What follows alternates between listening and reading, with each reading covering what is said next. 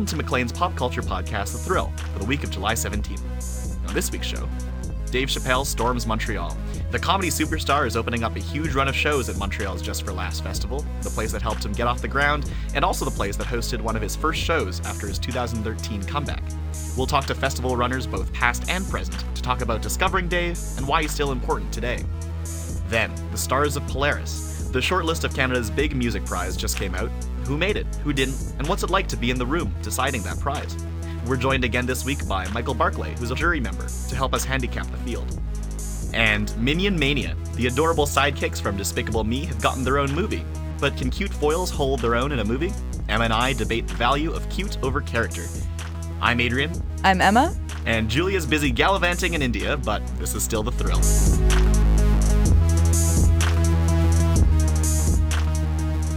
Hey guys, I know we don't uh, usually pop in at this point of the podcast, but uh, we are asking you guys to help us out if you have a chance. It'd be really great for uh, our show to get some reviews on iTunes. It's a great way for us to uh, get out there more, have people more aware of us. So if you want to give us some reviews, you can give us five stars. Five stars are great. One star. Five stars are better. Uh, we would really appreciate it. It'd be great. So just hop on iTunes, hop on the old iTunes machine, uh, whichever device you have. Be really great. We would love it. Thanks, guys. Enjoy the show.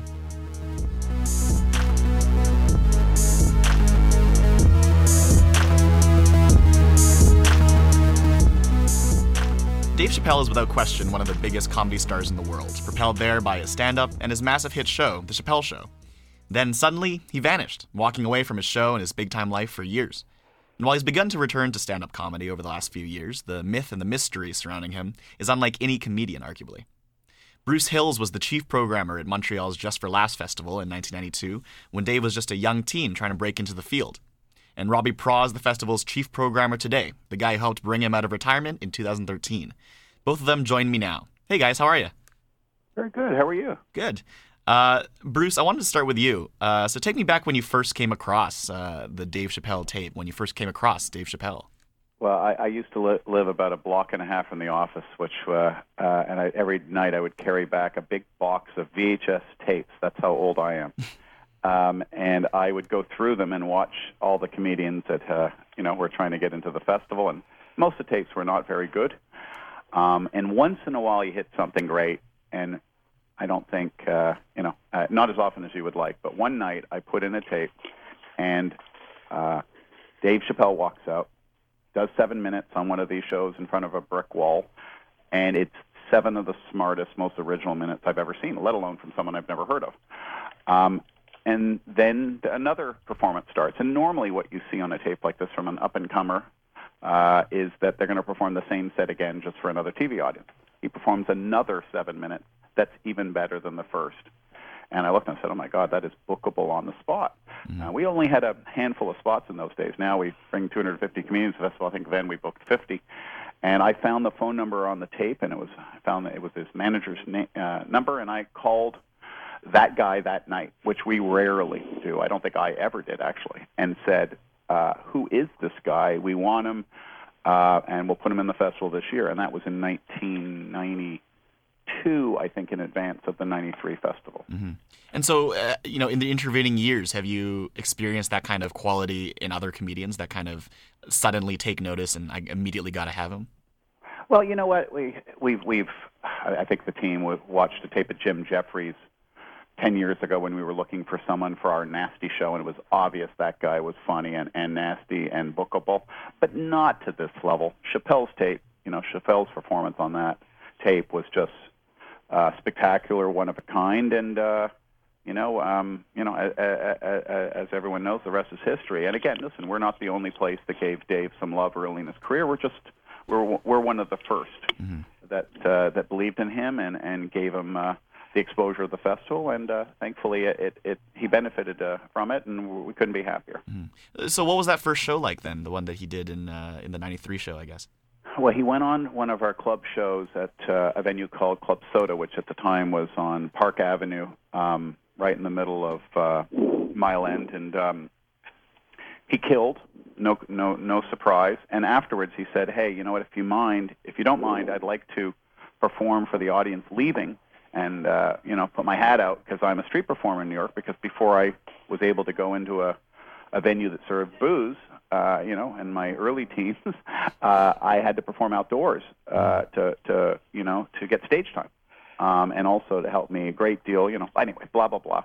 We said no problem. Anyway, uh, come back down 20 minutes later. He's still killing in front of 200 people, and I think he made more money off in that hat than he did from us to perform on the show.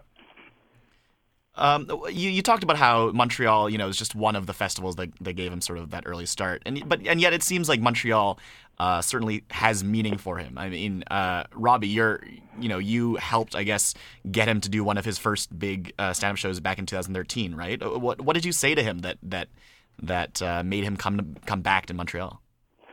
Well, I think in the last uh, many years, Just for Laughs in Montreal has become truly comedy camp from comedians from Kevin Hart to Louis C.K. to the up and coming comedians. So I think that you know it's not really um, about what we said. It was just uh, you know Dave being feeling ready to come back and to be in an environment where there were so many uh, comedians and, and industry, and you know the fact that he came back into that environment and did so exceptionally well is just a testament to you know there's a you know people believe that Chappelle vanished. Chappelle didn't vanish. Chappelle just did his own thing for many years. You know he's been showing up in comedy clubs, doing theaters. I think what we're seeing in the last few years is uh, potentially, you know, him doing things a little more conventionally, you know, and doing more dates like what he did at Radio City Music Hall last year when mm-hmm. he sold out 10 shows. But um, here's a guy who not only is back doing stand up comedy regularly, um, I had the opportunity of seeing him in November in Carolina. And remember, we just had Dave two years ago, so we weren't rushing necessarily to have, uh, you know, to have him back. I just wanted to take advantage of the opportunity to see my favorite comedian uh, do a set in Carolina, and it was, and I'm not exaggerating, uh, probably the best uh, hour and a bit of stand-up comedy that I've seen in the last five years. So then, what this became was more not having Dave back at the festival, which of course we're always thrilled to have. It was about how can we have a comedy festival this year and this amazing, relevant piece of stand up comedy is touring right now? Well, we need to have that at our festival. So the first time it was about getting Dave back. This year it was more about getting to the festival that phenomenal piece of work that he's touring right now. He's obviously a big name, like a Hall of Fame comic, but I'm not sure that, despite what you just said, that anyone. Uh, thinks of Dave Chappelle as at the top of his game, like they did maybe when the Chappelle Show was airing in the mid 2000s, which was, of course, at the time the ultimate comedic zeitgeist.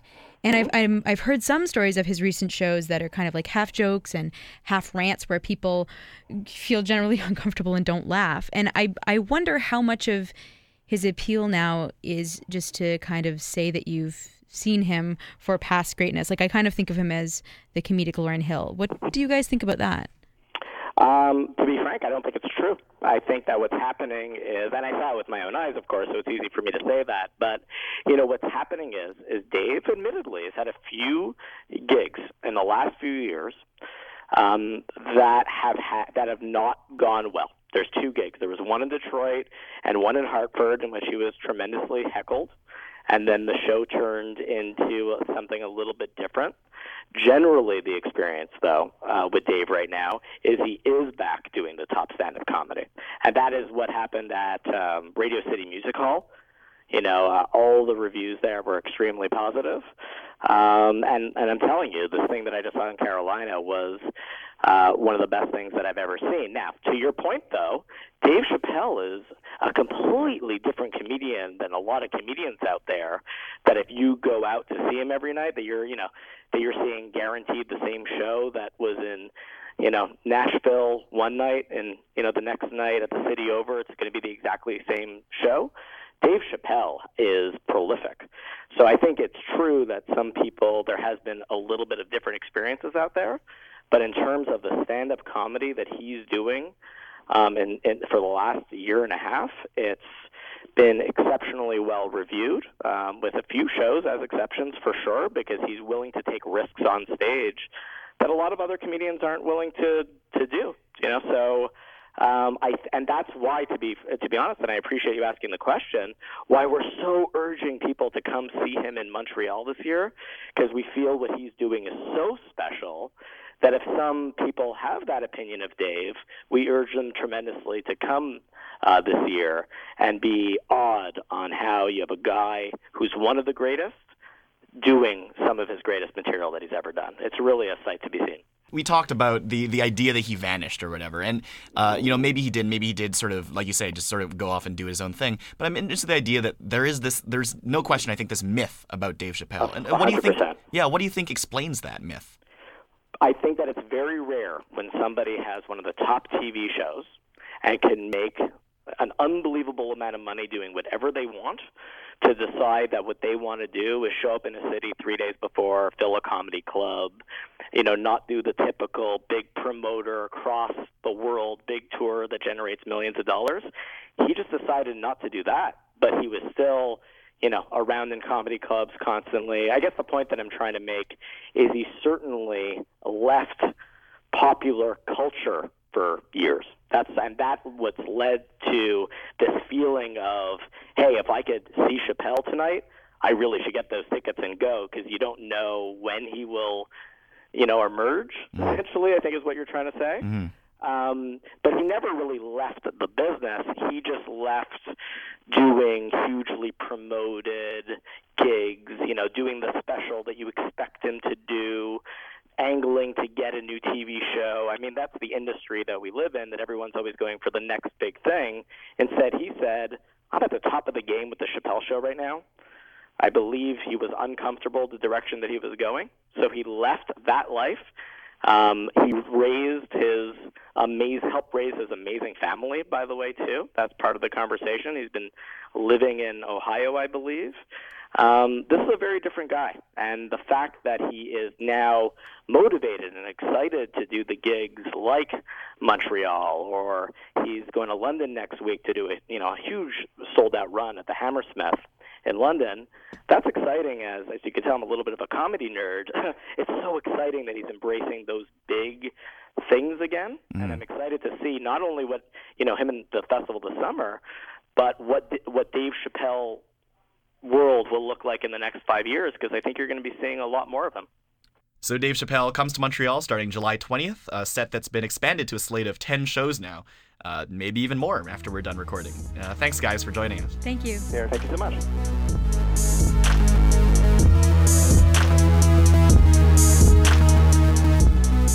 It's the 10th anniversary of the Polaris Prize, Canada's most interesting music award.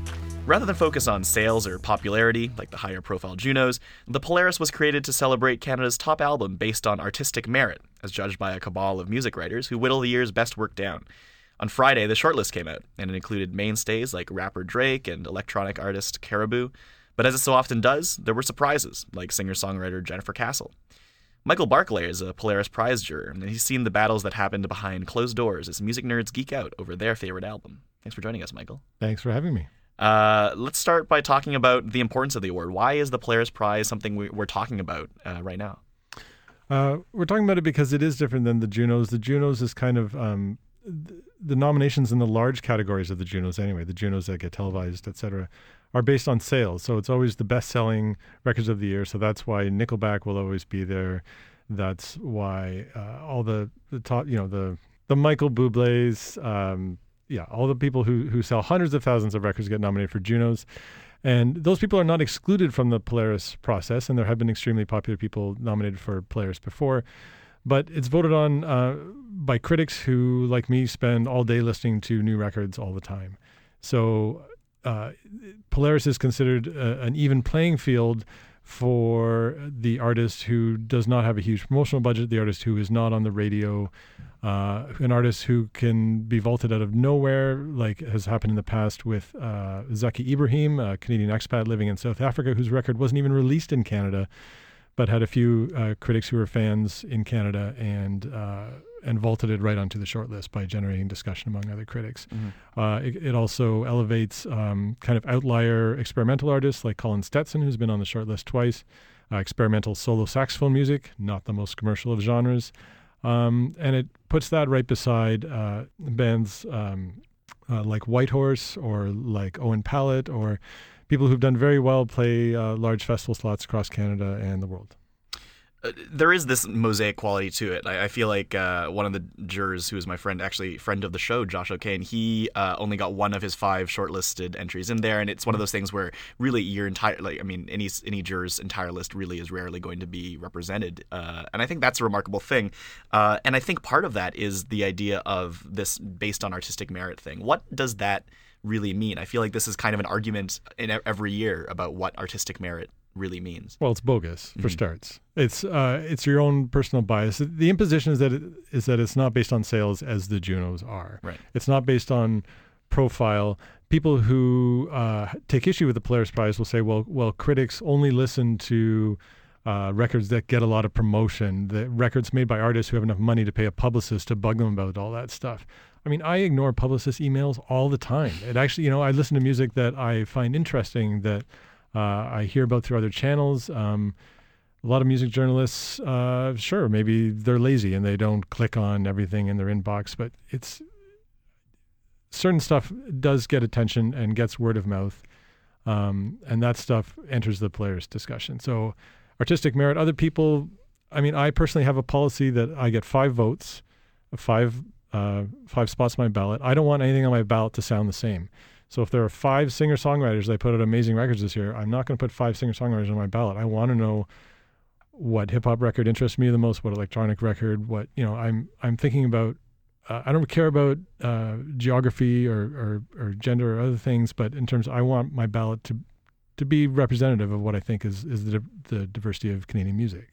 How do you think the artists themselves perceive the award or the, the Canadian music community at large? I think all artists um, are suspicious of awards until they're nominated, uh, because it is again, it's kind of ridiculous. It's it's a thing that whenever an artist thanks me for a good review, like thank you for your support, I, I say, well, you're welcome. I, I thank you for making a good record. Mm-hmm. Um, but by the same token, if you believe me when you agree with me, then you will you then have to believe me when I diss your record. Like I'm just a guy with an opinion and I listen to a lot of things. So you know, by all means, accept praise, but uh, that also means that you're you're likely to be heard if you don't make the short list. When yeah, you know. I feel like that principle applies to any award show. It's like the award mm. matters when you win. When yeah. you don't, it's all political. Of course, doesn't, yeah. you know, it doesn't exactly. mean anything. But I do, from what I talking to artists who have been nominated in the past, they do uh, they do value it because they do know that it's uh, comes from a very genuine place on the part of the jurors. Whereas there's been stories about the Junos where if you work for a major record label, they hand you your ballot and certain things are already ticked off for you because it's block voting, mm. and you know we want our artists to win. So you can vote for any, any category where our our artists are not nominated, but.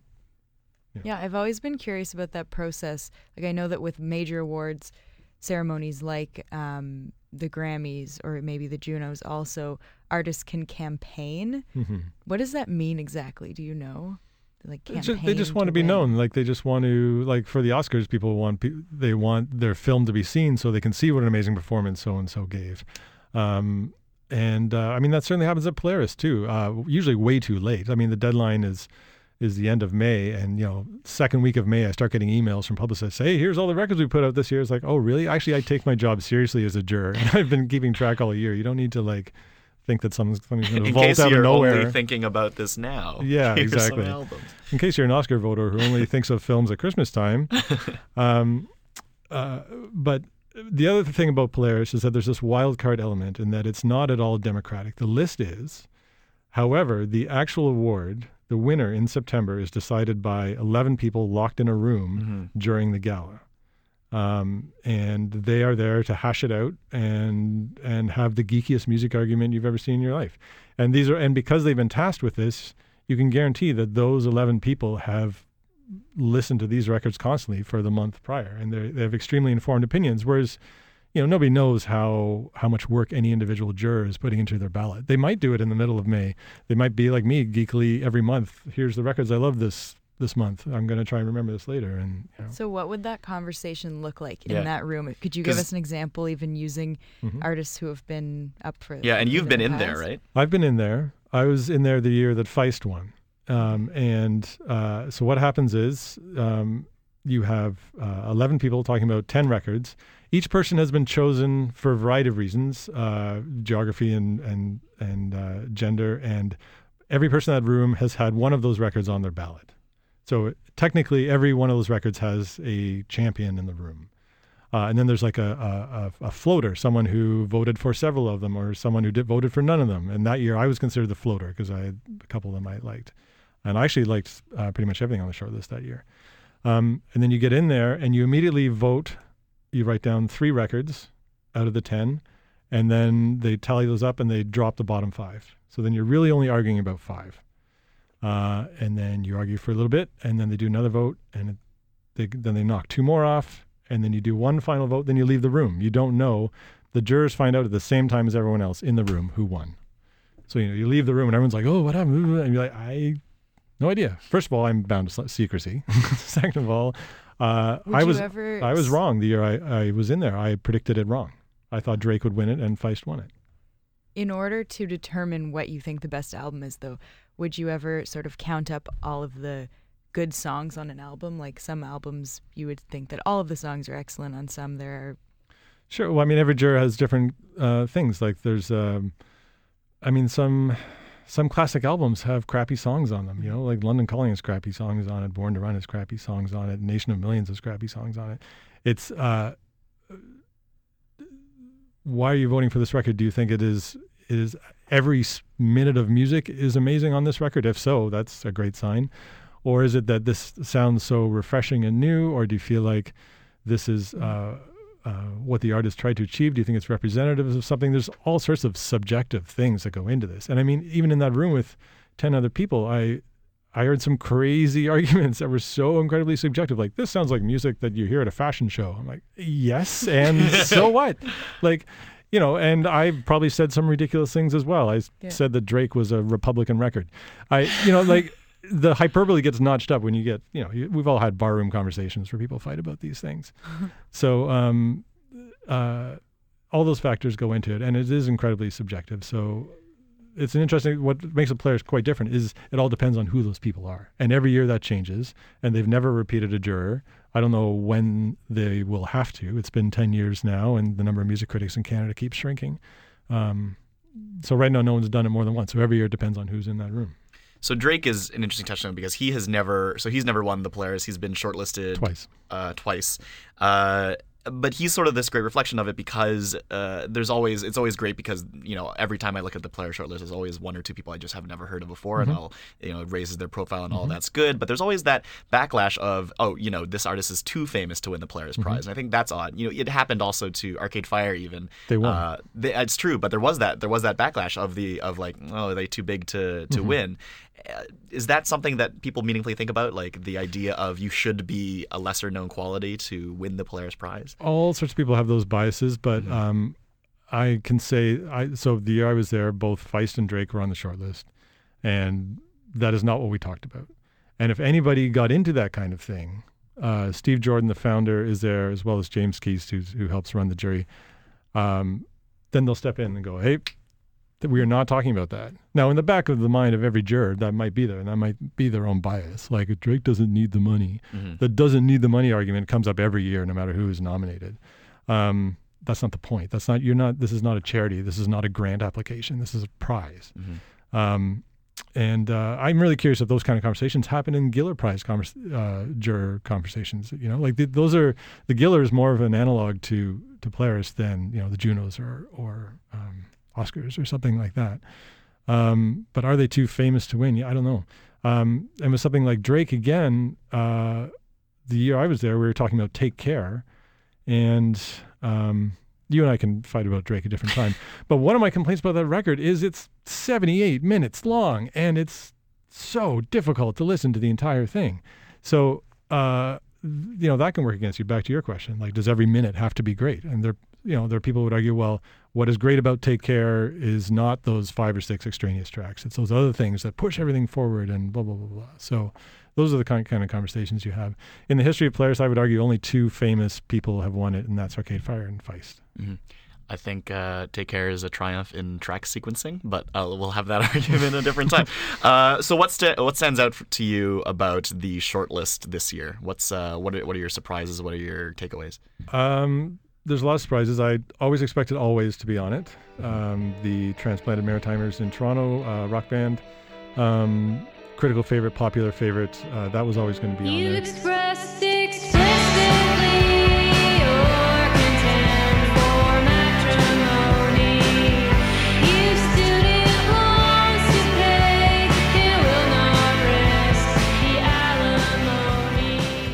bad, bad, not good. Um, I was not surprised because I heard a lot of jurors talking on the private um, message group.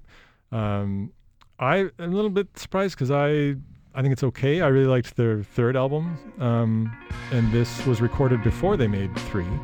Uh, it also features Ghostface Killah from the Wu Tang Clan, so there's inevitably, especially after this week in Toronto, uh, going to be conversations about an American's role in a Canadian prize. Um, some of which also came up in the past when Colin Stetson, a born American who moved to Montreal, um, was not was shortlisted twice. Simple minds get blown, shattered into pieces. My thesis is thick like the book of Eli. We live, we die, we put them in the sky. Free your mind that's enslaved like the 4th of July. Buffy Sainte-Marie, I'm extremely excited about. I love this record. Um, I think she is the oldest person to make the shortlist. 74 years old. Yeah, there's been older people on the long list, uh, Leonard Cohen and Neil Young at the time they were nominated, but uh, oldest person ever to make the shortlist. And it's a fantastic record. And for so many reasons, I'm excited about that.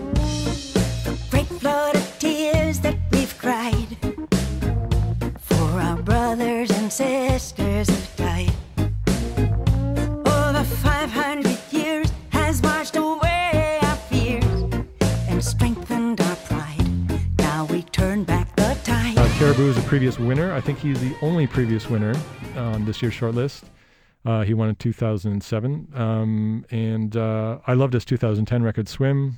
I'm not as excited about this record. I don't know. Uh, I think think there's some mixed feeling there. I agree. I like the last one more too. This is the first Dan Snaith record I have not really enjoyed. I liked his side project Daphni too. Um, yeah, but Swim is is so fabulous. Uh, uh, Drake we just talked about. I don't think it'll win because it is not just because I don't like him. It's because um, it is a mixtape and there's a lot of anticipation for views from the six. I just think there's this notion that this is not a quote unquote real record from Drake. And and even from Drake fans, I've heard very mixed things. I don't know. What are your thoughts on like is it worthy? Would you give this Drake record a prize? This is the first Drake album I think that uh, I would say. Well, I mean, the question is whether or not it's an album. Some people disagree. I think that uh, it, it should qualify that should way. qualify, certainly, yeah, it's yeah. certainly it's. I mean, Bill just on Yeah. Billboard charting alone.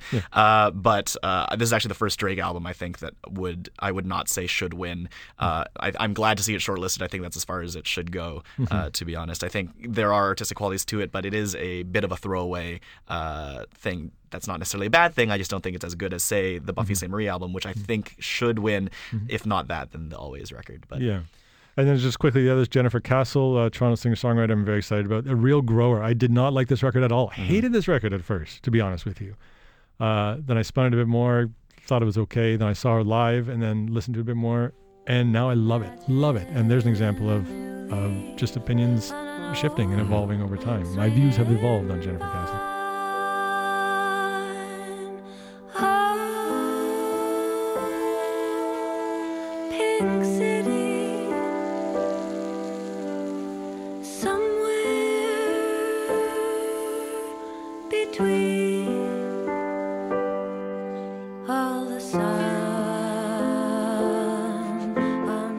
Tobias Jesso Jr., brand new singer songwriter from Vancouver.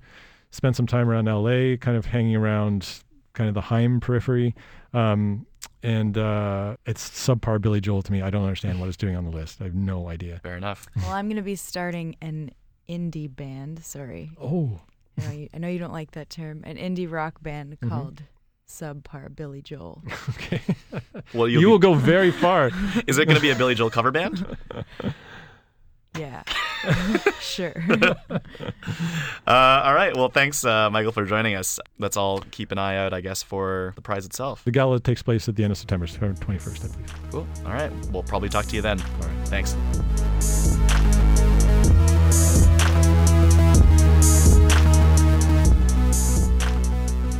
Despicable Me, the animated comedy about a super bad guy who turns into a super dad guy, is part of that modern film phenomenon. Something that kids will love, but is fun enough for adults too.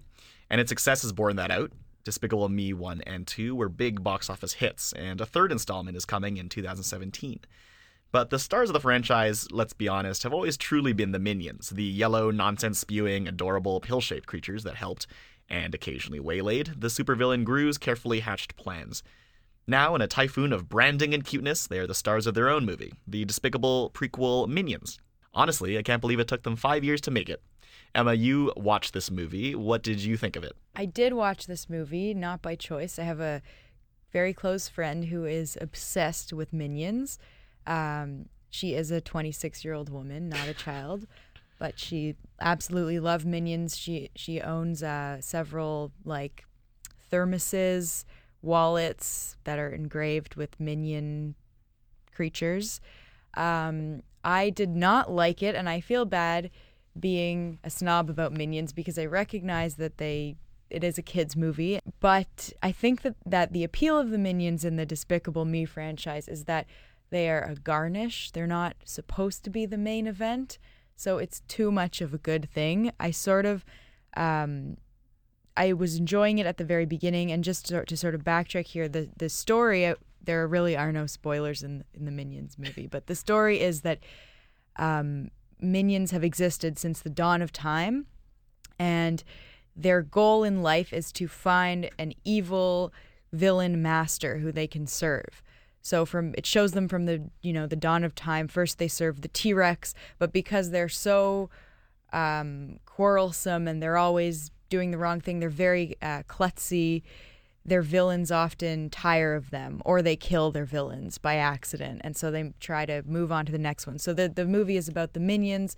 Um, they end up in 1960s New York City, and they are searching for their next supervillain to serve. And it's very cute. They're their gibberish language, which I think might be laced with some Spanish. I think it's is- a bunch of languages. I heard a bunch of different, like I heard French in there. Yeah. Like uh, when I was in the theater, there was a guy beside me who was speaking Spanish to his wife, and every once in a while, when a minion would say something vaguely Spanish sounding, he would laugh hysterically and repeat whatever it was. So I have a feeling, They definitely said "que pasó." yeah, they, they do say that. They also say mazel tov at one point. Yeah, Um, it's just Esperanto, really. But yeah, I think that when there's a danger, when the sidekick becomes the main event, um, it's too much of a good thing. Uh, it's sort of like if Seinfeld were to do a, sp- a spin off film or TV show called Kramer. It sounds like a great idea. Everybody loves Kramer, I have a feeling the result would not be so great. It's like you're saying uh, in the Caesar, it's like eating eating the celery. But I happen to like celery. That is not what I'm saying. That's 100%. I hear you loud and clear, Emma. I think that's what you're saying. So I, uh, I had a different ex- watch, movie watching experience as you. Uh, you went with a friend. I went uh, to a children's movie by myself, and let me tell you, that's a weird time. This is the second movie actually in the last, uh, like last month or so that I went to go see a movie uh, made for children by myself. It's a weird time. You don't you feel like you should have a child, and it's leery and uncomfortable, um, and and you wonder why. like there's parts of the movie where you're like, why won't you just kids be quiet? I'm trying to watch this film, please. Um, the other one was Inside Out, but the fact that I having just watched Inside Out actually made me appreciate Minions more just for what it is. Uh, I think that we're in a stage right now for popular culture where we have to like overthink everything and really dig deep and like what's the cultural meaning of this? And hey listen we're on a pop culture podcast. I'm not gonna like you know i'm not gonna shoot the very premise of why we're here. But at the same time the minions are kind of this like controversy free thing that's just it's just this like cute explosion of corporatized like adorableness. And i think to some Yeah. degree that's fine. Like isn't that, good was, enough? That was kind of Anthony Lane, film critic for the New Yorker, made it made that argument sort of in, when he reviewed Inside Out. He, I don't think he disliked the movie, but Mm-hmm. Right. he said that it was in a way made more for adults. Yeah. like it's a very complicated plot. Like it's been reviewed by, you know, psychologists and neuroscientists. Um, And I think a lot of and Pixar he- movies are He too. actually said that he thought some of the kids in the audience were a little bit bored. So I don't know if that's true. The kids in the audience where I was loved Inside Out. But I think that you're right in terms of um, Minions being controversy free and full of slapstick comedy, and that's what a lot of kids like. Right. I have a list here of some other uh, sidekicks, not necessarily Minion like, but famous sidekicks, and I wonder if you think any of these would make for good. Uh, Good protagonists in their own spin-off. So there's Ducky from Pretty in Pink. Uh, There's Sebastian and the Little Mermaid. would watch. Would watch that film. Like Where'd he come from? I want to know. Little Mermaid prequel starring Sebastian. or a sequel where he's trying to escape. It's like Ratatouille, like he's trying to Yeah. not be eaten. I'd watch that. What about Spock? I feel like that must have been That done. must there, exist there must be episodes. Yeah, there must be episodes Yeah. where Spock is the main character. So, Pedro sure. Sanchez and Napoleon Dynamite. No, because I did not much care for Napoleon Dynamite. I can't imagine a more boring version of that film. Cal Naughton and Talladega Nights. Some of these deep. are very We're going deep on these sidekicks here. And Pumbaa and Timon. They must have their own spin-off. Oh, they do. They yeah. they- Well, they had uh, they had a TV show, which uh, I wouldn't say I just would watch. I did watch as a child. Great. I love that. It was awesome. Okay, so Can't it works it. sometimes, Yeah. but maybe not this time. Um, but you mentioned, but you mentioned the idea of, of slapstick, and I think that's interesting because uh, I think this movie is a real triumph of slapstick comedy. Uh, you know, a lot of slapstick, even when it was live, like with Charlie Chaplin and stuff, it was or the Three Stooges. It's mute and silent, and it's it's big acting. And in animated uh, in animated films, you can get away with more of that stuff, and I think Minions really embraces that. That really is what Minions is. That mo- like sixty percent of the movie is Esperanto gibberish, uh, and the fact that it can hold uh, attention, not just hold it, but like really get it, I think is a triumph in, in slapstick comedy, and, and in a field that really is the only place uh, in film that can do it anymore. You don't really see slapstick live anymore, any meaningfully. Uh, what's good in comedy now is you know joke density. You're just like jokes on jokes on jokes, but the fact that something uh, quiet and silent uh, more rather dialogue wise quiet and silent um, can can be a success. A huge box office success i think says something good. And there's movies like it too. Shaun the sheep movie is coming out and i think that's very similar. Those are it's it's basically like quiet sheep and they're just acting big. And i think that there's uh, there's a there's a nice quality to that that i i do like still seeing in a movie All right. Yes, we've got a Minion fan here. yeah listen jo- Why one were of the there many no women minions? Oh, get out of here. Kevin Stop it. Stuart. I'm just Stop- joking. get out of here Change dot sign my ah, Oh, change.org petition for more female minions. Well, that's it for this week. We're on our summer schedule, we'll remind you, so our next episode will come on July 31st. Check it out as always at macleans.ca and subscribe on iTunes, Stitcher, and BeyondPod. It would be super great and super helpful to us if you wrote us a review or a comment on iTunes. You can also tell us your thoughts about what we talked about with a comment on the site. If you like this, make sure to check out our politics podcast on The Hill or our books podcast, The Bibliopod. You can also hear some of our columnists, like our very own Emma Teitel, read their work at Maclean's Voices. Those podcasts are on iTunes and Stitcher. Our theme song is by Young Clancy. You can follow Emma on Twitter at Emma Rose Teitel. You can follow Julia at Julia Del J, and me at Adrian K. Lee. Thanks for listening. We'll talk to you next time.